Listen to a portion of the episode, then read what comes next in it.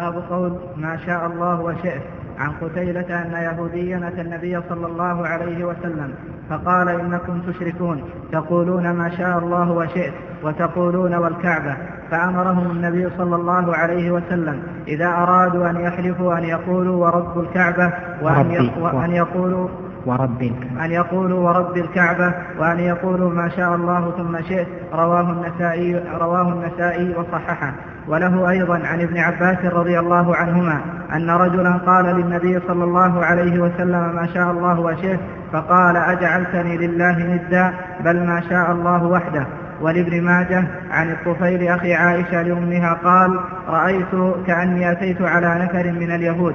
قلت إنكم لأنتم القوم لولا أنكم تقولون عزير ابن الله. قالوا وإنكم لأنتم القوم لولا أنكم تقولون ما شاء الله وشاء محمد.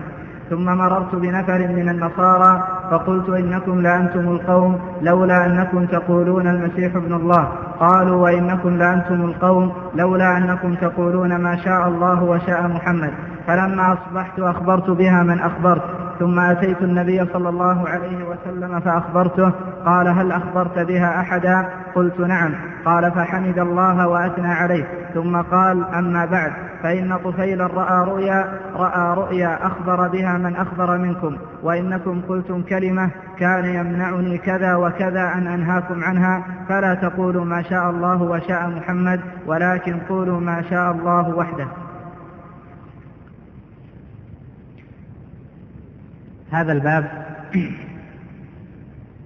ترجمه بقوله باب قول ما شاء الله وشئت. وهذه المسألة مر الكلام عليها في باب قول الله تعالى فلا تجعلوا لله أندادا وأنتم تعلمون. وأن قول القائل ما شاء الله وشئت شرك في اللفظ وتشريك في المشيئة. وهذا من الشرك الأصغر. الباب واضح من حيث ما اشتمل عليه لكن فيه فائدة أو فيه فوائد منها أن قوله في حديث قتيلة أن يهوديا أتى النبي صلى الله عليه وسلم فقال إنكم تشركون تقولون ما شاء الله وشئت وتقولون والكعبة. فأمرهم النبي صلى الله عليه وسلم إذا أرادوا أن يحلفوا أن يقولوا ورب الكعبة وأن يقولوا ما شاء الله ثم شئت رواه النسائي وصححه. فيه من الفوائد ما قاله الشيخ رحمه الله في مسائل الباب. قال فيه فهم الإنسان إذا كان له هوى. فهؤلاء اليهود هم أهل الشرك.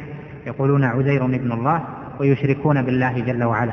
لكنهم مع كونهم مشركين نقموا على أهل الإسلام أنهم يشركون. وهذا لأجل الطعن فيهم. فالهوى وطلب تنقص أهل الإسلام والنقد عليهم وقول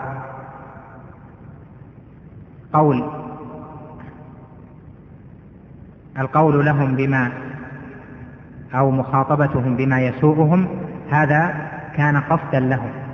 ولهذا فهموا من أين يدخلون.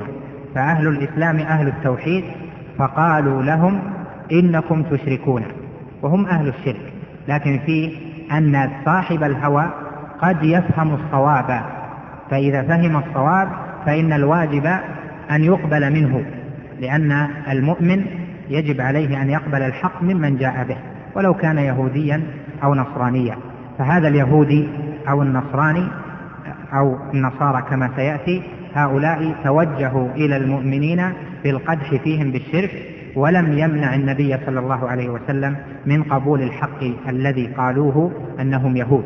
بل قبل ما جاء به ذلك اليهودي فأوصاهم بأن يتركوا ذلك التنديد.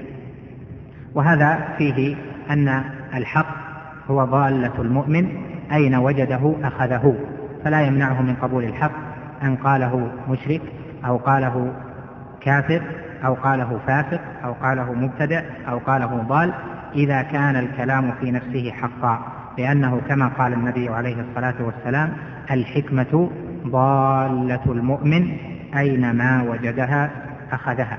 قال وله أيضا والحديث الذي بعده واضح. ثم قال ولابن ماجه عن الطفيل أخي عائشة لأمها قال رأيت كأني أتيت على نفر من اليهود. قلت إنكم لأنتم القوم لولا أنكم تقولون عزير ابن الله. قالوا وإنكم لأنتم القوم لولا أنكم تقولون ما شاء الله وشاء محمد.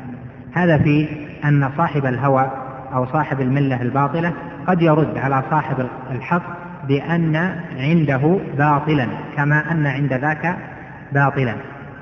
فإذا واجهه بذلك فالواجب عليه أن يتجرد للحق وأن لا يرد الحق لأجل أن من أتى به صاحب باطل. فالقاعدة عند أهل السنة والإيمان أن البدعة لا ترد ببدعة والباطل لا يرد بباطل.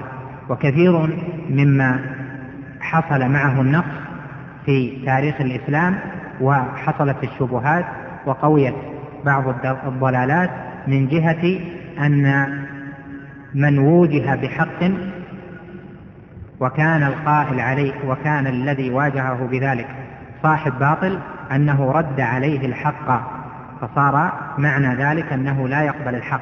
ثم صار يوجه الأدلة في إبطال ذلك الحق. وهذا كما فعله طائفة من أهل البدع. والواجب أيضا أن لا ترد البدعة ببدعة وأن لا ترد البدعة إلا بحق. وإذا جهل المرء كيف يرد البدعة بحق فيصبر حتى يتعلم أو يسأل أهل العلم. وليس من الواجب عليك أن ترد مباشرة بل إذا وجهت بحق ولو كان من أضل الضلال فاقبل. فإبليس الشيطان قبل منه بعض الحق الذي جاء به وأرشد إليه أبو أبا هريرة وهؤلاء اليهود والنصارى في هذين الحديثين قبل منهما يعني من تلك الطائفتين حقا أرشدونا إليه في أعظم المسائل وأجل المطالب وهو توحيد الله جل جلاله. هذه المسائل ليست من الشرك الأكبر بل من الأصغر. دل عليه قوله في آخره قلتم كلمة كان يمنعني كذا وكذا أن أنهاكم عنها. والشرك في الألفاظ أتى بالتدريج. بخلاف يعني نفي الشرك في الألفاظ وتحريم الشرك في الألفاظ أتى بالتدريج في تاريخ بعثة النبي عليه الصلاة والسلام وتبليغ أمته وتبليغه أمته بالأوامر والنواهي. أما الشرك الأكبر فقد نفاه من أول الرسالة. أما شرك الألفاظ وبعض أنواع الشرك الأصغر فأتى بالتدريج. فكان الحلف بالآباء جائزا ثم نهاهم عليه الصلاة والسلام عن ذلك. وكذلك قول ما شاء الله وشئت ثم نهاهم عن ذلك. ولهذا قال المصنف في مسائل كتاب التوحيد فيه أن الشرك فيه أكبر وأصغر لقوله كان يمنعني كذا وكذا. وأما الشرك الأكبر فلا يجوز أن يؤخر إنكاره أو أن يمنع عنه مانع. أما شرك الألفاظ فقد تكون المصلحة والفقه فقه الدعوة وفقه ترتيب الأهم والمهم وتقديم الأهم على المهم أن يؤخر بعضه لتتم المصلحة العظمى. أما الشرك الأكبر فلا مصلحة تبقى مع وجوده. نعم.